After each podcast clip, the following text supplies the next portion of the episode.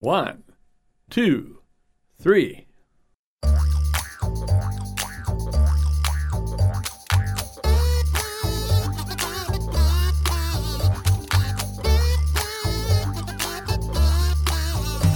Welcome to Three Song Stories, home of the song story, which we define as memories and stories brought forth when certain songs that have become connected to our lives enter our ears. Thanks for listening. I'm Mike Kiniry. Our guest this week is Bob Morris.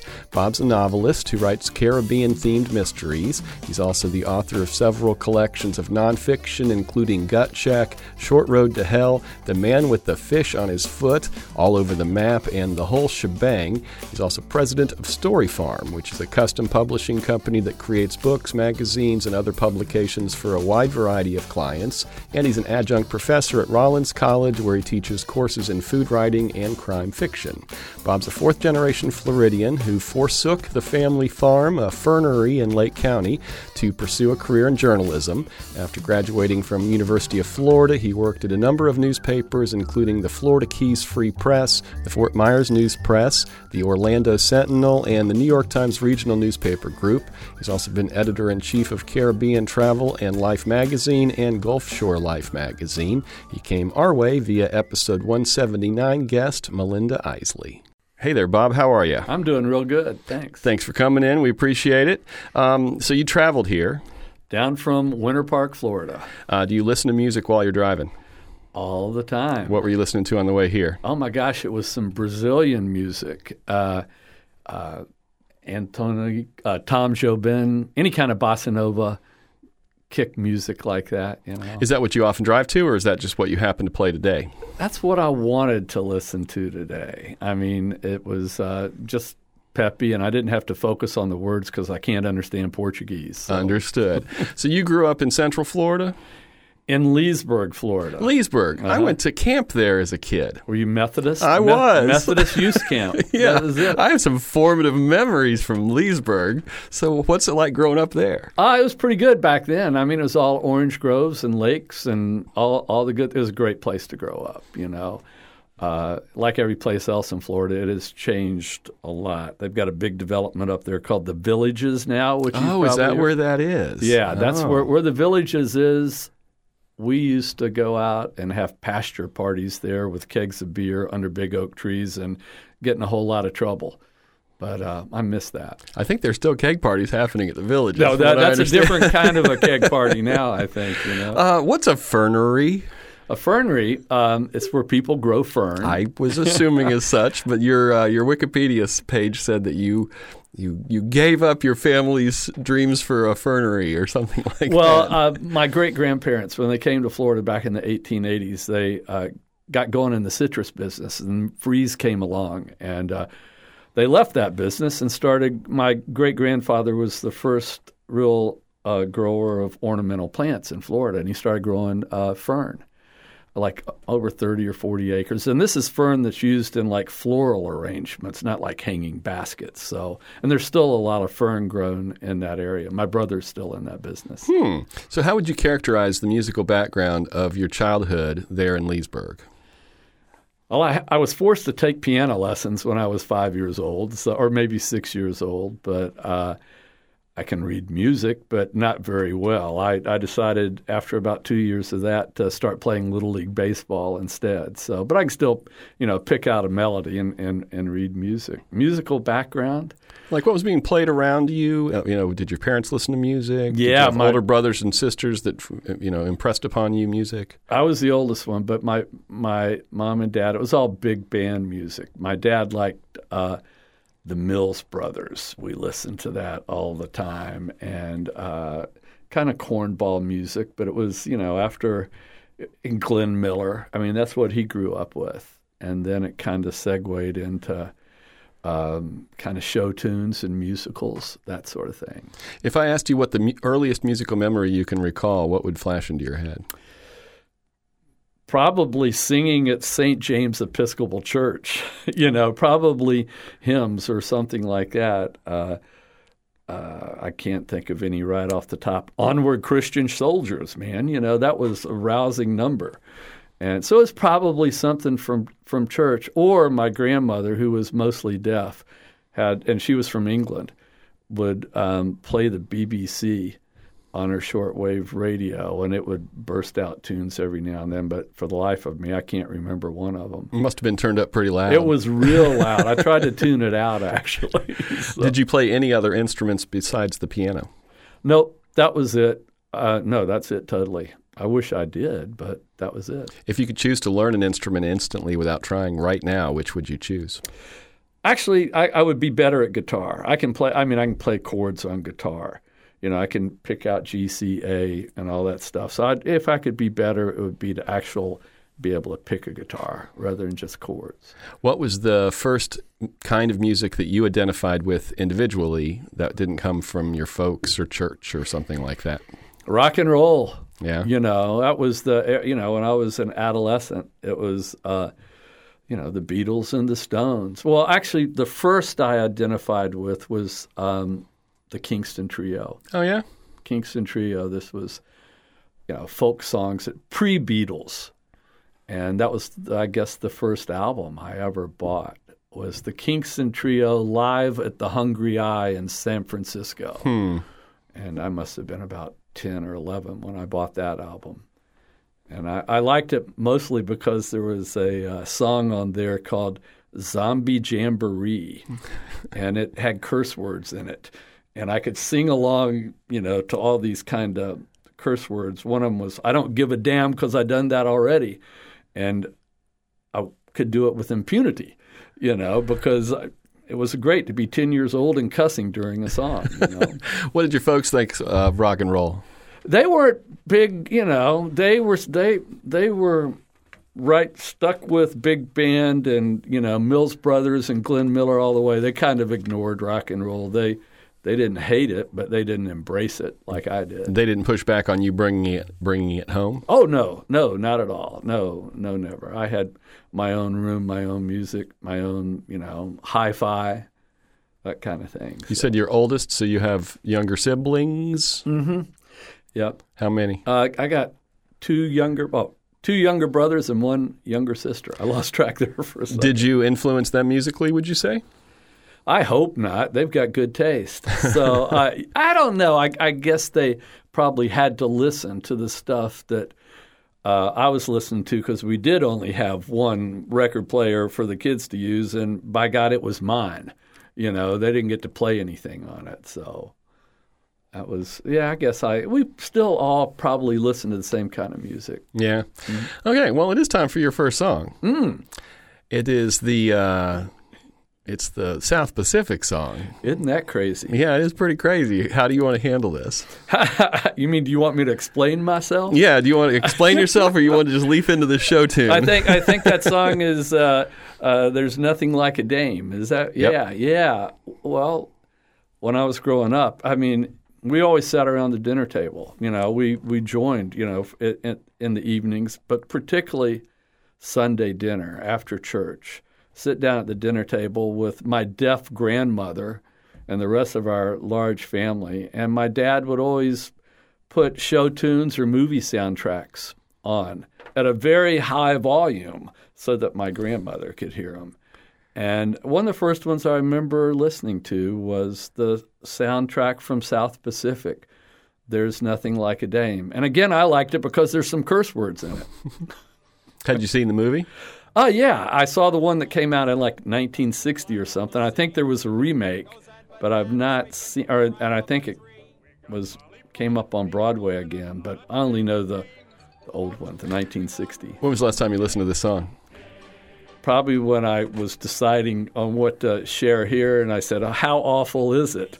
And uh, it it doesn't really hold its age, but it's brings back memories like that. So when we asked you for these three songs, then you hearkened back to that time, and this one popped in. That's it exactly. Well, let's picture you sitting around the table with this just blasting, so Grandma could hear it. This is uh, "There's Nothing Like a Dame" from the original soundtrack to the film South Pacific, released in 1958.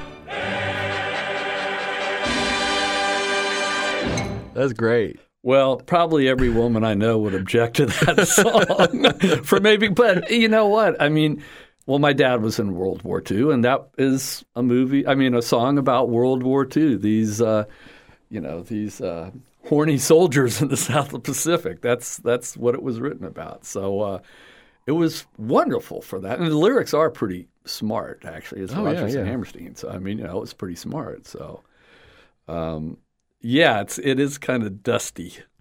Was there singing going on at that table? I know I would sing out all the cuss words. You know, that was the fun part of it. You know, you know damn well, and and so uh, I know I sang along with it, and my grandmother was probably going, "What are they saying?" You know, Um, musical theater in general is that part of your like routine, or is, is that just a No, flash, not a- flashback? yeah, it's a flashback. Not at all as part. I mean, when we're in New York, I love to. I like to go see musicals or theater or whatever like that. But it's not like I'm a Broadway groupie, you know. And there's you know there's some that I've liked a whole lot, and uh, but no, I'm not a show tunes guy typically. But that was all about the memory of sitting around the family table at, at a meal and listening to music, which was which was really important to sit down and talk about it, to eat, and to listen at high volume. Um, so if I'm doing the math right, you said rock and roll is what first got you. You were in high school in like from the mid to late '60s, right? So Correct. You were kind of you were a high school student student during that time. Right. Uh, how big was your high school? Kind of paint a picture of your high school years, how music fit in, what the vibe was like. Well, I graduated from high school in 1969. So, I mean, it was a great musical time. I mean, the Beatles came out then. That was, you know, that it was changing everything.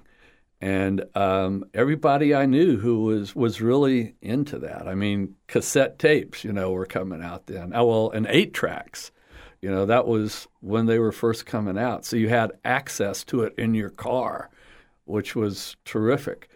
And I, um, everybody I knew, music was everything about them. I had some friends who were really good musicians too, and had bands. I was never that good. I'm pretty much tone deaf, I think. But, but so there was a lot of that. It seemed like everybody had a band back then, and they they were decent. I had a friend who played drums in a band called the Beetle Stompers, you know. So it was a takeoff on that, and uh, there was good good music around. I mean, my first concert was to go see the Who Wow, in, where? in Tampa.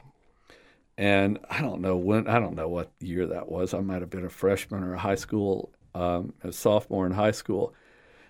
And I liked the Who, eh, but they weren't the lead. They were opening for the Electric Prunes and the Blues Magoos. They were like the Those third, two didn't make it very they- far, apparently, because No. that's new to me. yeah, the the Who were just coming out, and uh, so they opened up this show in Tampa, a really memorable show because they came out on stage and they sang "I Can See for Miles and Miles" and "Magic Bus," and then they got into "My Generation," which is you know a throbbing song, and Roger Daltrey um, brought out the Amer- uh, the Confederate flag and started waving it, and the crowd was like, "Yay, yay!" And then he brought out the um, American flag, and then everybody went crazy. And then he brought out the Confederate flag again and burned it. And all these people charged the stage. I mean, there was a brawl and equipment getting thrown around, and they canceled the rest of the concert. You know, after they that was the Who though. That's what they did. They destroyed stuff and and so that was yeah that was my first rock and roll concert probably in ninth or tenth grade we got dressed up in coats and ties you know and, and went to it What did you think of what you were seeing? I you thought it were, was you awesome. Were young. i thought it was awesome i thought these guys oh they're bad ash you know they're and i i like their music and they're you know there was a fight on stage and they burnt the confederate flag i mean they were really political about stuff and and that's when all that started really converging i think politics and music Do you remember the first song you slow danced to? oh man, maybe My Girl. You know, I was at the Temptations, I think. Maybe that. Maybe before that, there was uh, there was a song called "I Want to Be Bobby's Girl," and girls, you know, always they would say, "Would you dance with me to that?" And I was like, "Oh hell yeah," you know. So I that was maybe in seventh or eighth grade. I don't know, but "My Girl" was a good slow dance song. Hmm. Um, so, from your bio, I understand that you wanted to be a marine biologist, but you couldn't handle the chemistry classes. So, what did you do, and how did it wind up journalism? I dropped out of college, basically, because I kept flunking uh, organic chemistry.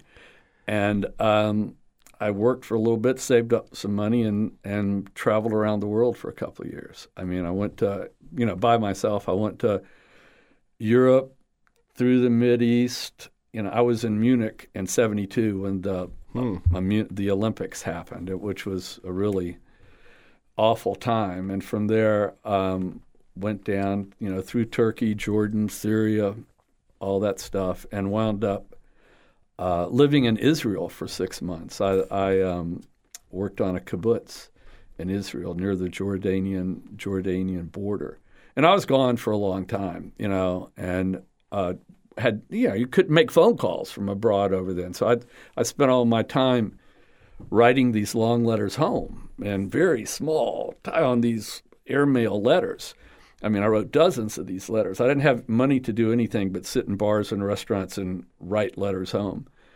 And when I finally got back to Florida, my mom goes, Well, you're 23 years old. You've flunked out of college. You've been wandering aimlessly for two years. You know, what are you going to do with your life? I go, I got no idea.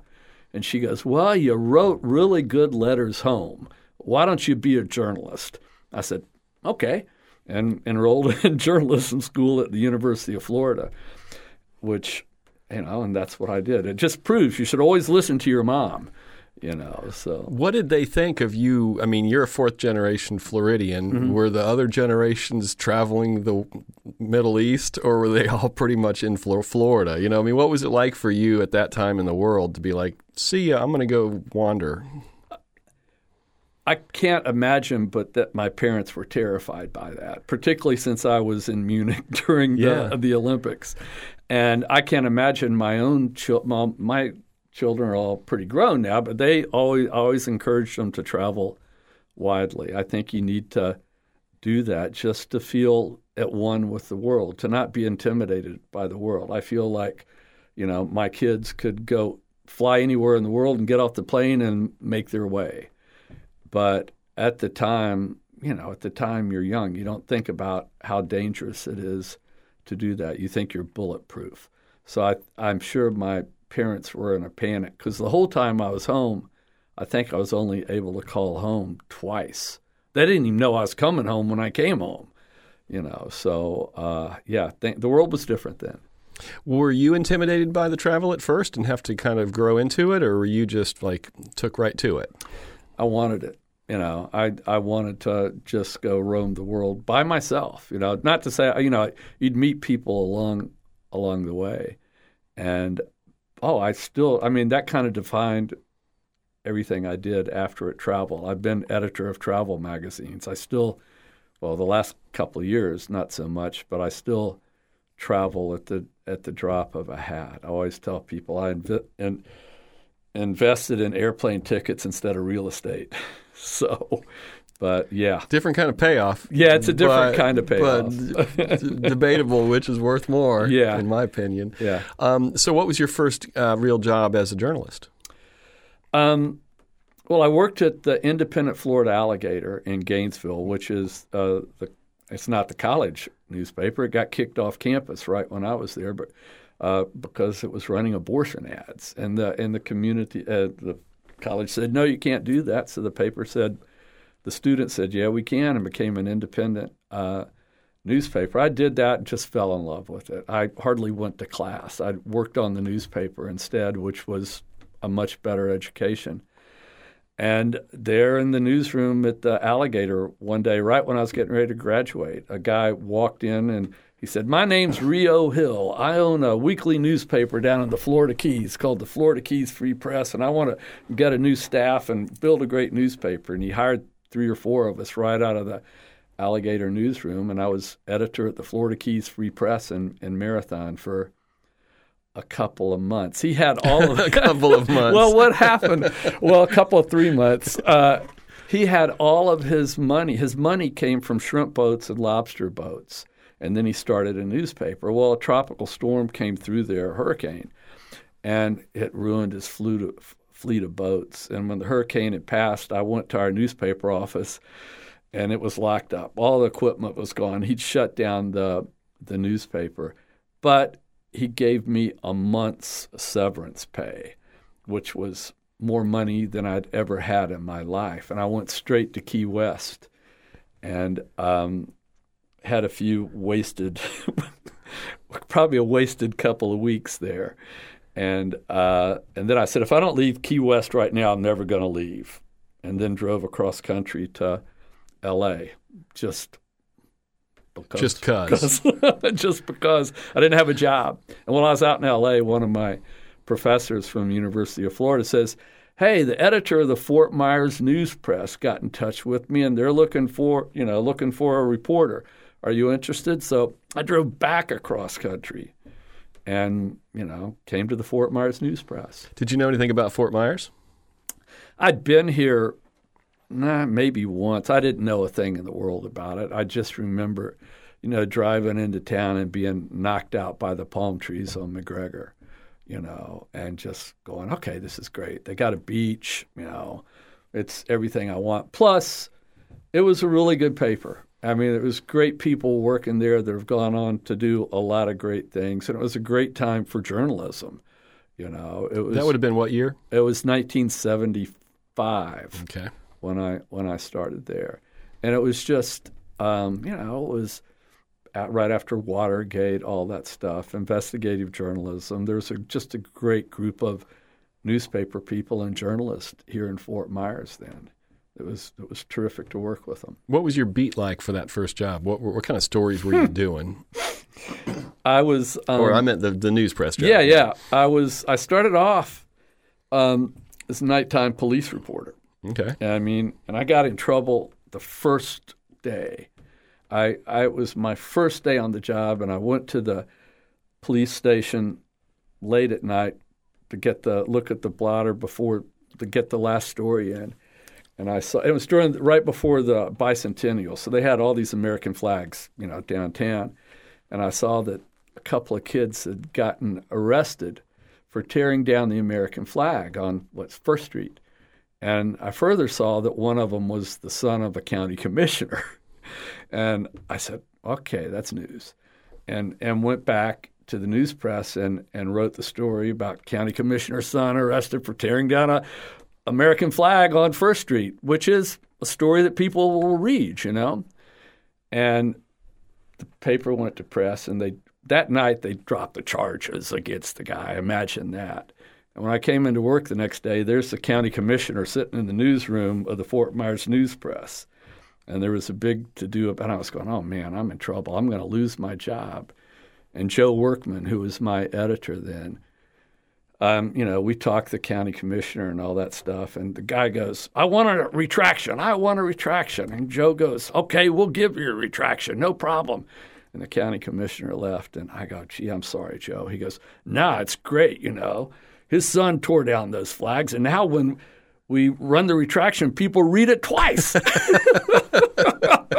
so this, that was my first day on the job. Wow. so, How long were you at the news press? I was there nine, almost 10 years. Okay, yeah. so you did live in Fort Myers for a nice little stretch. Oh, yeah. I lived out. I lived in my van on Fort Myers Beach for a while, back when you could do that, oh, just for a month or so. And then I met my wife here. So that you know that changed everything. Both of our children children were born at Lee Memorial Hospital. Got any musical memories associated with your time in Fort Myers? Any concerts out at Lee Civic Center, possibly?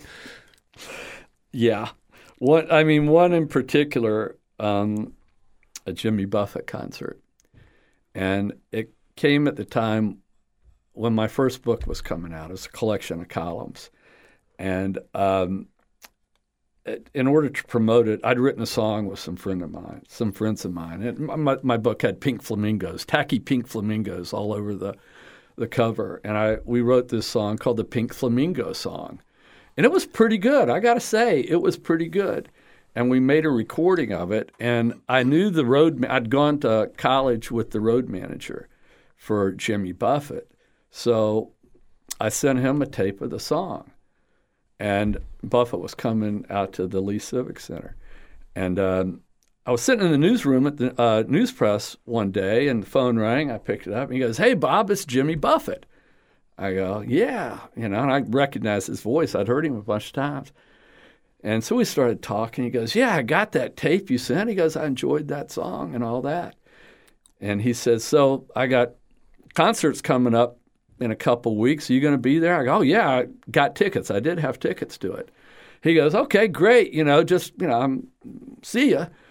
And I was figuring, okay, he's just calling up, wants me to write about it, get some publicity. And right. I didn't really do any of that. But the concert was on October 30th, which is also my anniversary. And one thing and another, I decided not to go to the concert. I'd heard Buffett a lot of times. And the next day, a friend called me up and she goes, Why weren't you at the concert last night? I go, You know, it's my anniversary. I took my wife out. And she goes, Buffett called you up on stage to sing your song with him. I go, What? He goes, Jimmy Buffett called you up on stage to sing your song and you were not there. I go, Oh, God.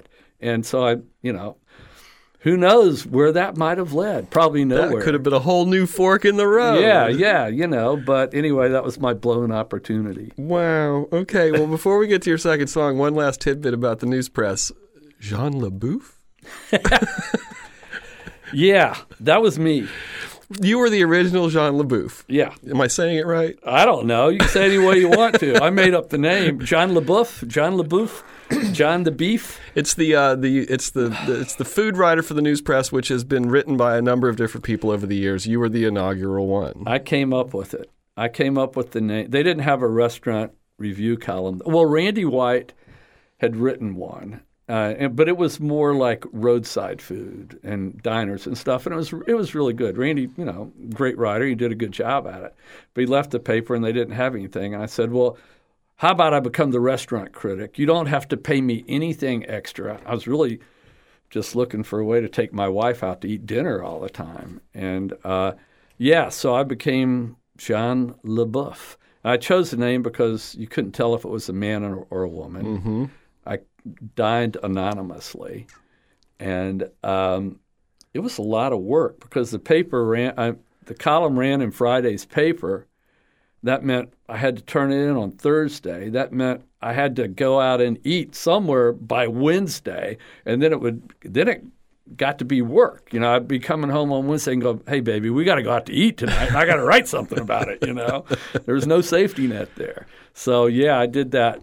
I did that for maybe a couple years, and then somebody else, I think it was Heidi Ranella, started. But there's probably been a dozen John LeBoeuf Mhm. since then. I'm amazed that the column is still. It's still there, Around. and uh, the woman who does it now, they've made it public now. So the woman who does it now, they know it's not like hidden. Oh, it's not a, Uh. Annabelle Tometich is her name. Right, And she comes on, she's done this show. Oh, good. And she comes on our Gulf Coast Life occasionally just to talk about restaurants and stuff. So, yeah, it's still going strong. I can't. I'm astonished to know that actually, because I kind of did it as a lark, and because I was hungry. And now all the listeners out there know the roots of the Jean LeBoeuf. Okay. uh, all right. Well, it's time for your second song. This is the uh, the Ohio Express song. That's going to deserve some explaining. Okay. I, I, I, let's go ahead and play it first, and then I'll explain it after all that because it's. it is what it is. I can't wait to hear this. I know I know this song, but I haven't heard it in a long time. Okay, this is Yummy, Yummy, Yummy by the Ohio Express from their 1968 self titled album. That's even worse than I remember. I like the stereo mix thing Yeah. going. Oh, There's, yeah, a, there's a whole know, lot of separation in yeah, that. yeah, that was uh, that was pretty awful. I need to explain that, right? You definitely need to explain that. Well, it's, it's I mean, that's bubble gum music at its best, you know. But okay, I'm a grandfather now, right? Got four grandkids, young. And I guess it was a couple years ago. Again, it goes back to sitting around the dinner table, sitting around the table with your family, and um, which I think is really important. You know, sit down and talk and and eat together, and not watch television, but eat and talk. And you know, we would always join hands and say a blessing or something like that. And um, but my wife a couple of years ago, she I don't know. It was not even thought out. She just started singing "Yummy, Yummy, Yummy" around the table, and it caught on. So now, whenever we sit down with the kids, we sing "Yummy, Yummy, Yummy." I got love in my tummy, and I feel like loving you. And then we go and you and you and you and you. And the kids love it. We love it. We've done it. we did it. We've done it in restaurants where people just kind of stop and go, "What the heck are they all about?" You know. But um, it was. It's an awful song that has a use. That's a beautiful, beautiful story. Have you played it for your grandkids? Oh yeah. Okay. Yeah, yeah. But uh, so they get that and they dance and you know when they hear it and everything like that it's really hard to listen to that whole song, let's admit it. But that first line, yummy, yummy, yummy, I got love in my tummy and I feel like loving you, that works for a blessing. I mean, I might go to hell for saying that, but that works for a blessing before your dinner. You know. Was your wife a particular fan of oh, the Ohio Express, or how did that? Even, I hope like... not. I uh, I can't I can't imagine. You know, it was a totally random, spur of the moment thing yummy, yummy, yummy, I got love in my tummy. And now it's become our, our family dinner anthem. And um, I hope it gets passed on down through generations and generations, you know. Hmm. Probably not, but. were your your kids were born in Lima, Livermore, you mm-hmm. said. Yeah. Were your grandkids born here in Florida? Oh yeah. We got some sixth generationers. Uh, oh yeah, yeah. they they they were all um, they were all well one, I'm trying to, one in California because that's where my son and daughter-in-law were living, and and then the rest in Orlando. Hmm. Yeah, but uh, all yeah, they're they're sixth generation Floridians now. When your kids were coming up, were they ever bringing home music that you were uncomfortable with? Not uncomfortable with. I mean, I can abide it. I, you know, my own musical tastes have been deeply influenced by my my sons, and they've got good taste. And um, at, first, I didn't like some of the rap music, but that they started they were listening to when they were younger. But I grew to like it, you know, not love it, but but liked it, you know. They were into the Beastie Boys, and I, you know, I kind of dug them. And um, but more recently, you know, in you know last seven or eight years, they've really influenced what I listen to. I don't like to listen to a lot of old music. I'm not a classic rock guy. I don't like the nostalgia part of it all the time. I'd rather listen something to new or something that I haven't haven't heard heard before. But we have a lot of the same interest in music. I mean, we're all of us are big John Prine fi- fans.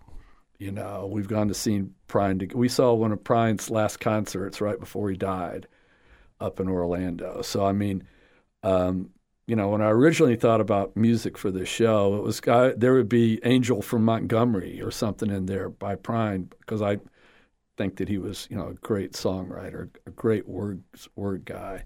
So my sons like him, but they like other music that they've really, you know, influenced me with. Is there anything new that you've come across, you know, fairly recently that you know you could mention? They're big fans of a group called the Drive By Truckers. I'm familiar with the Drive By Truckers. Yeah, it's dirty South music. You know, mm-hmm. it's rock and roll. It's it's it, but it's also it's also political. You know, they're um, and I agree with their politics, and so I've seen them a, a few times. And um, back during the pandemic, uh, my older son was turning 40 years old. And um, my younger son er, called uh, a guitar player and songwriter for Drive By Truckers named Mike Cooley. And he's great. And he lives in Alabama.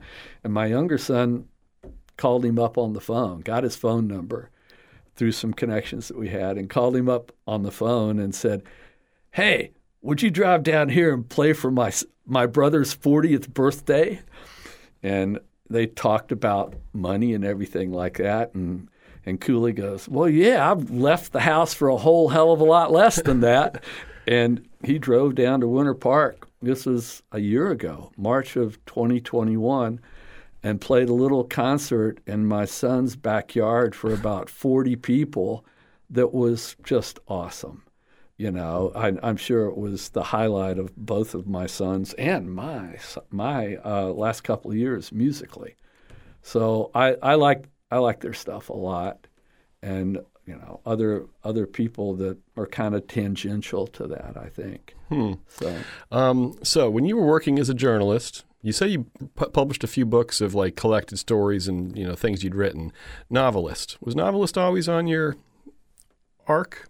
Yeah, always. I think anybody, even you know, I think early on when I was in college, I mean, I was a big writer, uh, reader, and you know, liked literature, liked books of every kind, and always imagined myself writing books or being involved with books somehow. And uh, you know, I'm, but it took a long time. I was, you know, working as a magazine editor and a journalist and raising kids, and I didn't publish my first novel until I was in my 50s. It was 2004 uh, before my first novel came out. But uh, yeah, I always saw saw myself doing that. It just took a little bit longer than I, I might have thought. How did you wind up writing stories that were Caribbean based? well, uh, at, at, the time, I was editor. I'd, I'd been editor at, uh, an editor at Islands magazine, and then became editor of Caribbean Travel and Life magazine. No longer exists. Neither one of those magazines uh, still exists, but they were great travel magazines. So, as editor, I was traveling through the out of every month, I was probably traveling for two weeks to different islands in the Caribbean, and then coming back for two weeks and putting out a magazine and doing it again. And I would go to all these islands, fascinating. Every island in the Caribbean is just like distinctly different. People, too many people have this cruise ship mentality where they think it's all all the same. You know, they can't tell the difference between Bahamas, Jamaica, Barbados, anything like that. But they're all so different. And I would go to these islands and come back with all this information about culture and people and all these ideas and then have to condense it into a 2,000 word magazine article. So much got left out. So I, um, I was visiting the Bahamas one weekend, Harbor Island in the Bahamas, and I was just walking down the beach and got the idea uh, for a novel featuring this character who was a former Miami Dolphins football player who was just getting out of prison, as former football players sometimes do and came up with an idea not for just the I came up with the titles for like three books right away. you know, Bahamarama, Jamaica Me Dead, Bermuda Schwartz. And then all I had to do was write 75,000 words for each one, you know. But so that was, you know, in 2002 or something like that. But I actually came up with the idea for the character here in Fort Myers. I, I was working as uh, editor of Gulf Shore Life magazine at the time. I did that for a year or so, and I was I had an apartment downtown Fort Myers, and they've uh, got down by the yacht basin there. They have a palm tree garden. They probably got two or three dozen different kinds of exotic palms growing there. And I would go out walking every morning around the marina and through that palm tree garden and thought, okay, my character is going to be a boat guy who raises palm trees for a living. I mean, it kind of goes back to my own family having ferneries and that kind of thing. But so that idea for the, the series of novels kind of began here in Fort Myers off of that.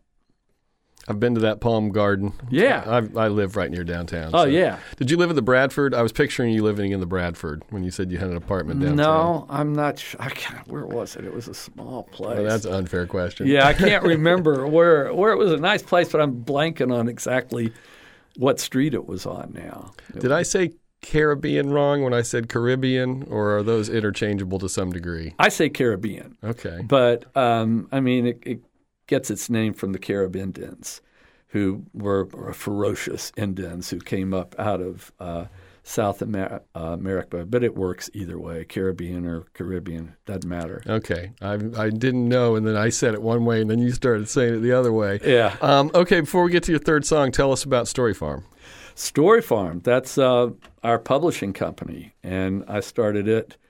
Oh, I, gosh, it's been about ten or eleven years now Uh, it's why I haven't written any more novels because we've been busy publishing books for other people. We publish, we create beautiful coffee table books for uh, hotels and resorts and chefs and restaurants, artists and museums all over like North America, and um, it's so much fun uh, it, uh, to create to create beautiful books. And you know, we create people you, you think everything the book business has gone to hell bookstores have closed everything's going digital but people still like beautiful books.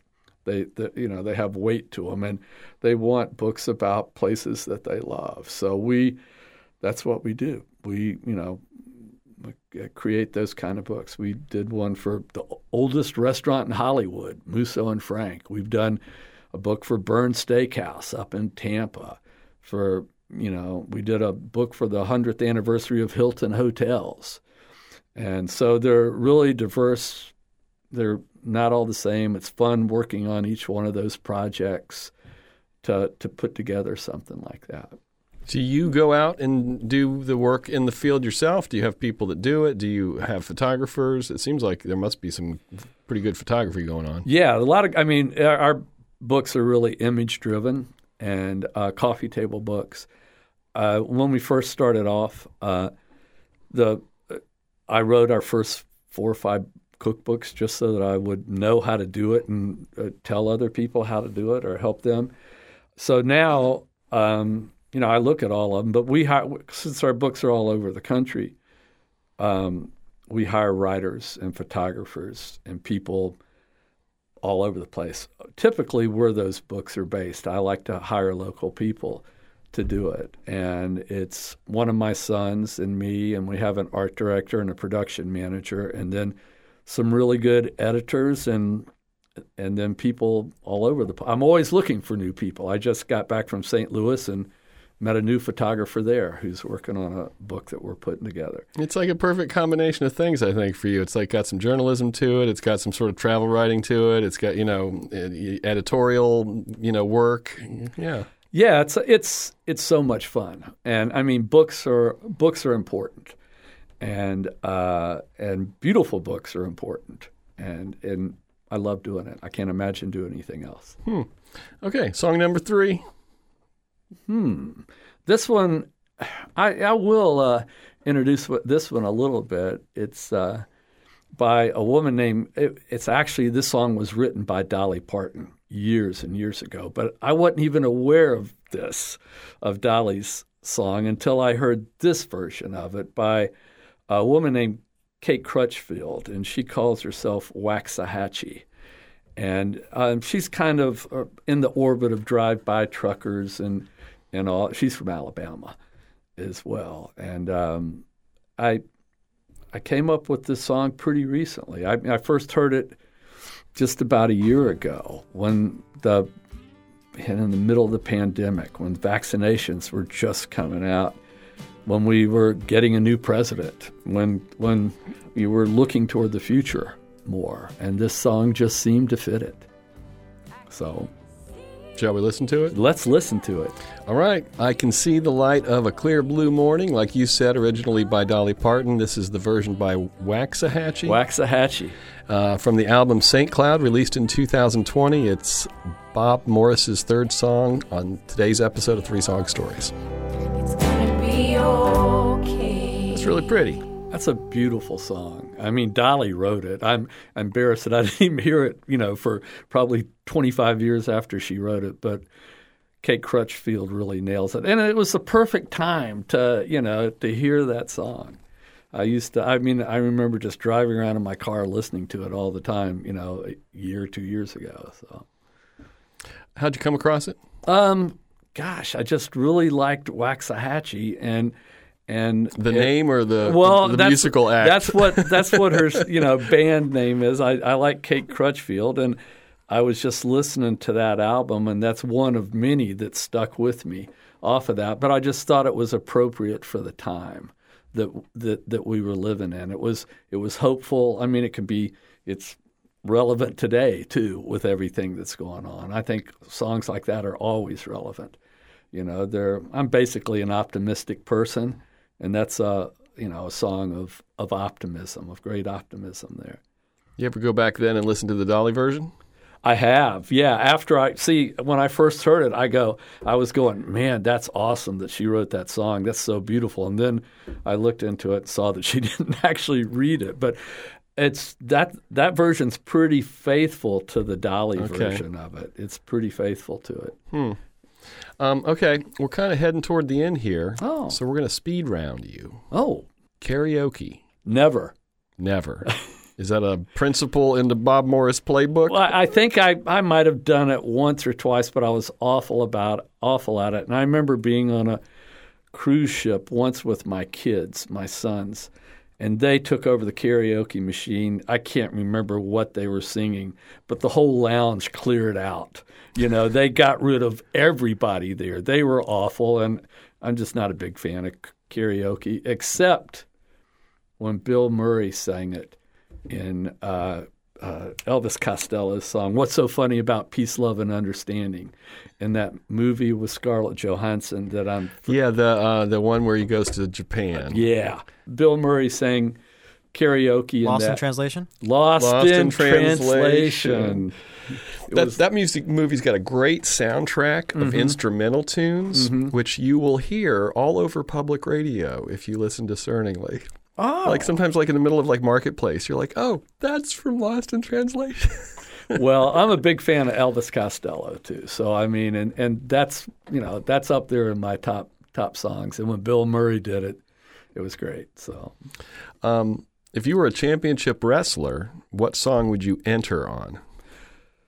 Oh, good gosh, what would that? Oh man, I didn't, I didn't, I didn't think of that one. Oh, the, uh, I'll pass. I'll come back on that one for a second. If you were a cocktail or drink of some kind, which was which was a distilled you, what would it be? Definitely be gin.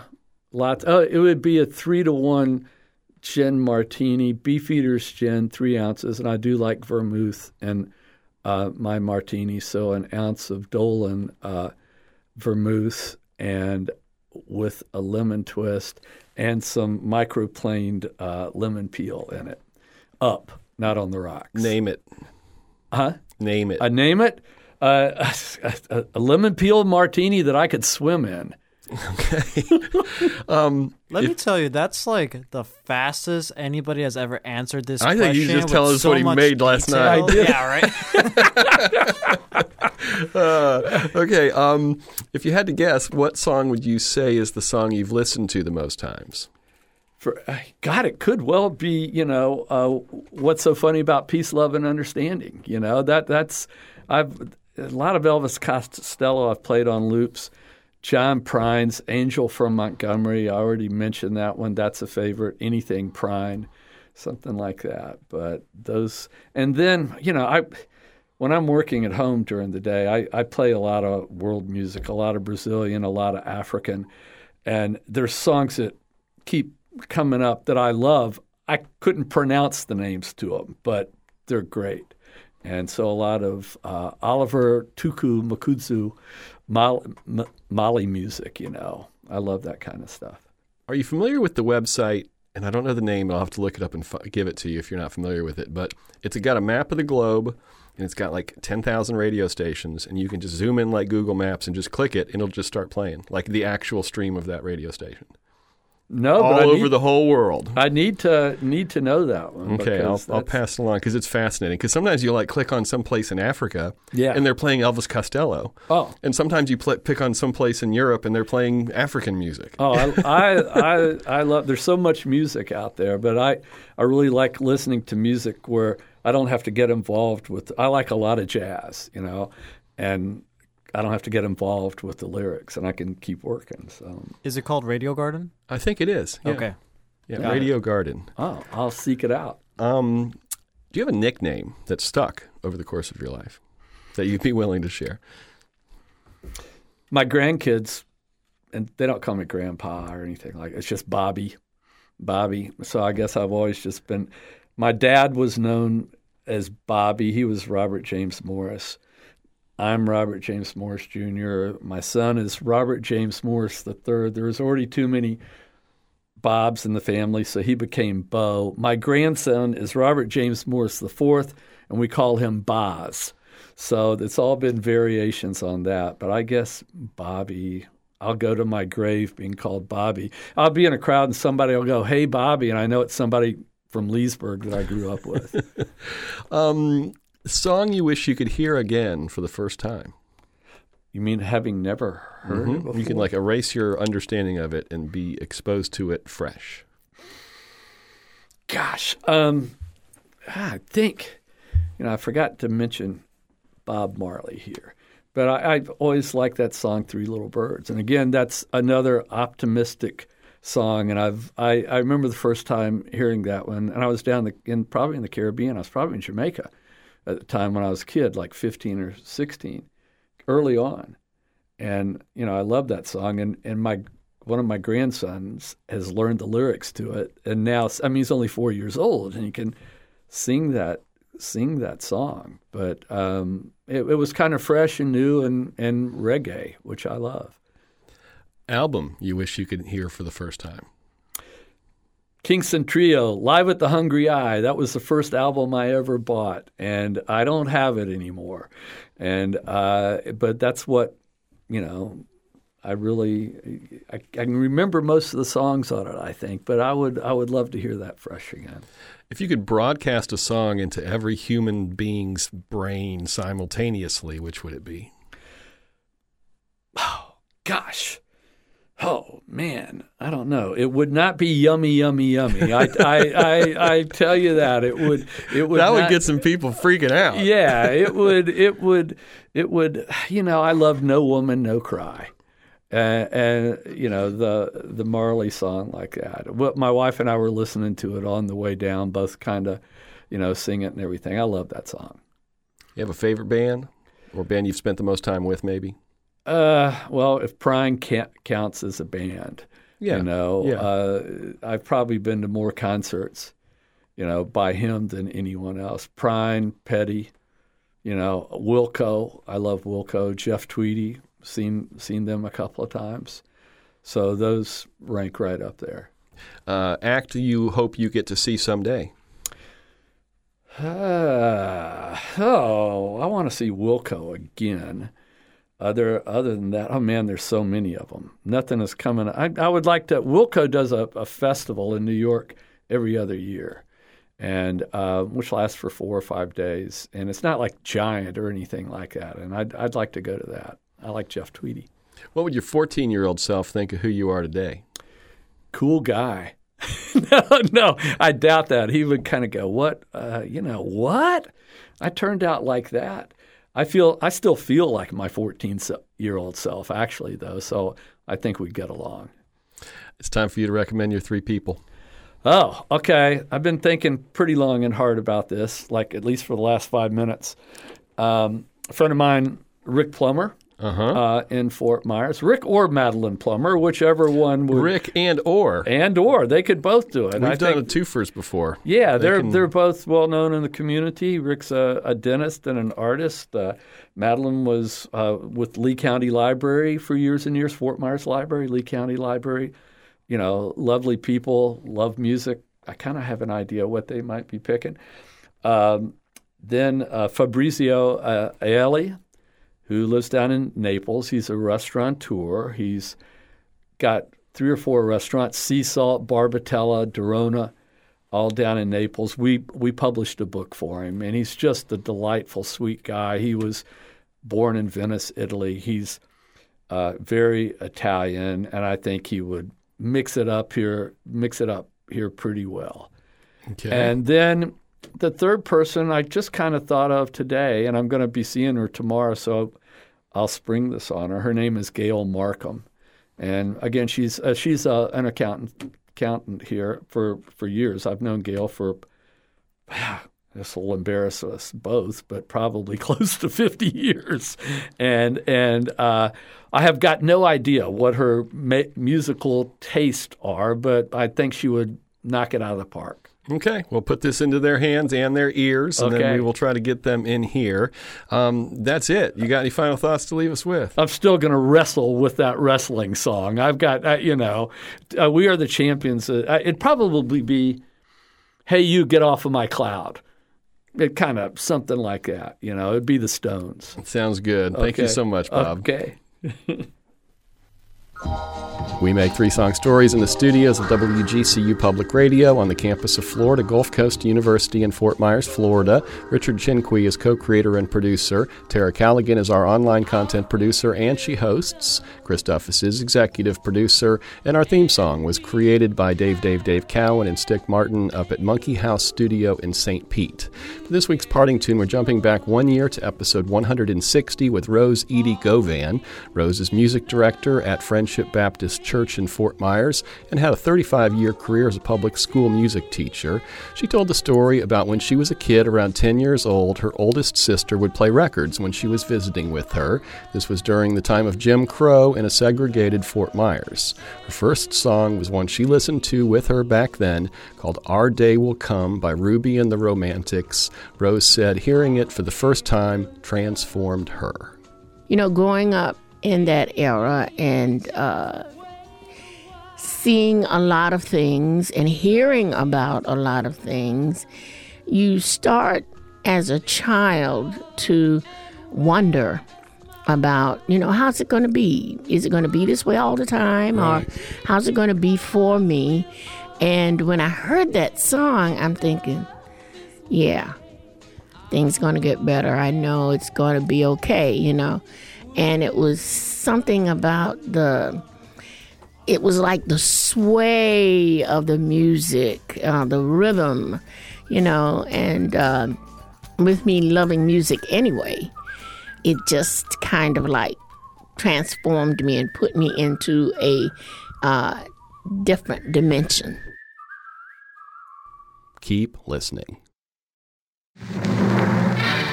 Next time on Three Song Stories. You're an RA in the dorms? Unfortunately, I shouldn't say. Yes.